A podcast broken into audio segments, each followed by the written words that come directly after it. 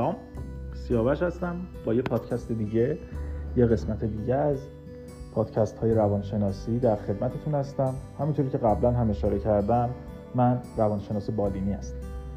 امروز می‌خوایم راجع به این صحبت بکنیم که چند تا از درس هایی که زندگی به همون میده و این درس ها می‌تونه درس های سختی باشه. اونها رو یک بار با هم دیگه مرور بکنیم. شاید مرور و یادآوری این درس ها بتونه حال ما رو یک مقدار بهتر بکنه. همه از ما خوششون نمیاد ولی این به این معنی نیست که همه از ما بدشون میاد. و اصلا قرار نیست که همه از ما خوششون بیاد. چون اگر قرار باشه همه از ما خوششون بیاد ما باید یه جوری زندگی بکنیم که دیگران رو راضی بکنیم. و این اصلا می‌تونه زندگی خودمون رو فلج بکنه و خیلی به نتایج بدی برسه. مسئله بعدی اینه که همه چیز اونجوری که شما می‌خواین پیش نمیره. طبیعتا اینو تجربه کردید. خیلی وقتها وارد یه مسیری شدیم و با مشکلات جدیدی روبرو شدیم. خب خیلی طبیعیه. این باید همیشه در نظر بگیرینش که هیچ وقت اون چیزی که می‌خواین با اون شکل پیش نخواهد رفت. بهتره که بیاد برنامه ریزی دقیق تری براش داشته باشین و اینها رو در نظر بگیرین. بعضی مواقع اونی که دوستش دارین شما رو دوست نداره. بیشتر مواقع این مشکل اصلا مشکل شما نیست. یعنی همون جوری که همیشه گفتیم و شوخی کردیم که من وقتی طرف رو دوست دارم خب 50 درصد ماجرا حله ولی خب اون 50 درصد دیگه می‌تونه خیلی تاثیرگذار باشه. خیلی وقتها ما کسانی رو دوست داریم که اونها اصلا ما به ما علاقه ای ندارن. اینجور مواقع بهتره که واقعا از اون رابطه فاصله بگیریم. هر چقدر سخت و هر چقدر تلخ ولی می‌تونه جلوی آسیب های جدیتر رو در آینده بگیره. مهم نیستش که چقدر یه نفر رو دوست داری. وقتی دوستت نداره باید ترکش بکنی. موندن توی یه رابطه یک طرفه می‌تونه خیلی آسیب زننده باشه.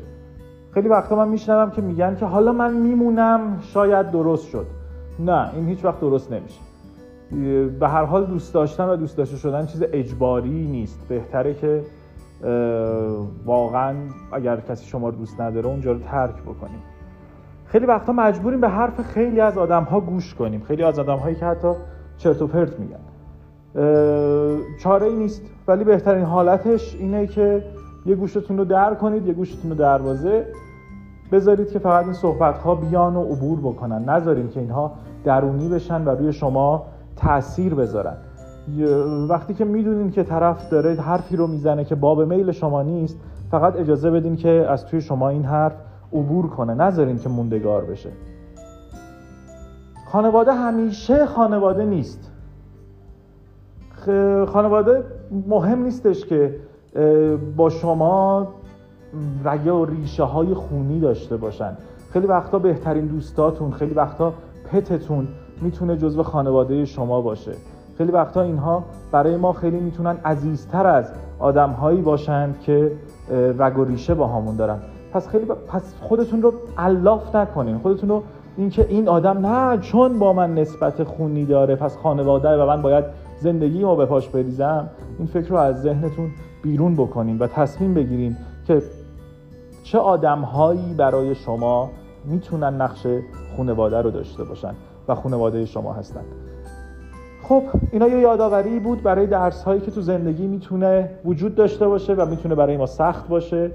با اپیزودهای بعدی حتما در خدمتتون هستم. ما داریم استارت خیلی کوچیک کوچیک می‌زنیم. میریم بعدا برای مسائل جدیتر. نمی‌دونم اگر دوست داشتین می‌تونین تماس بگیرین می‌تونین بگین که راجع به چه موضوعی با هم دیگه بیشتر صحبت کنیم. مرسی از توجهتون ممنونم.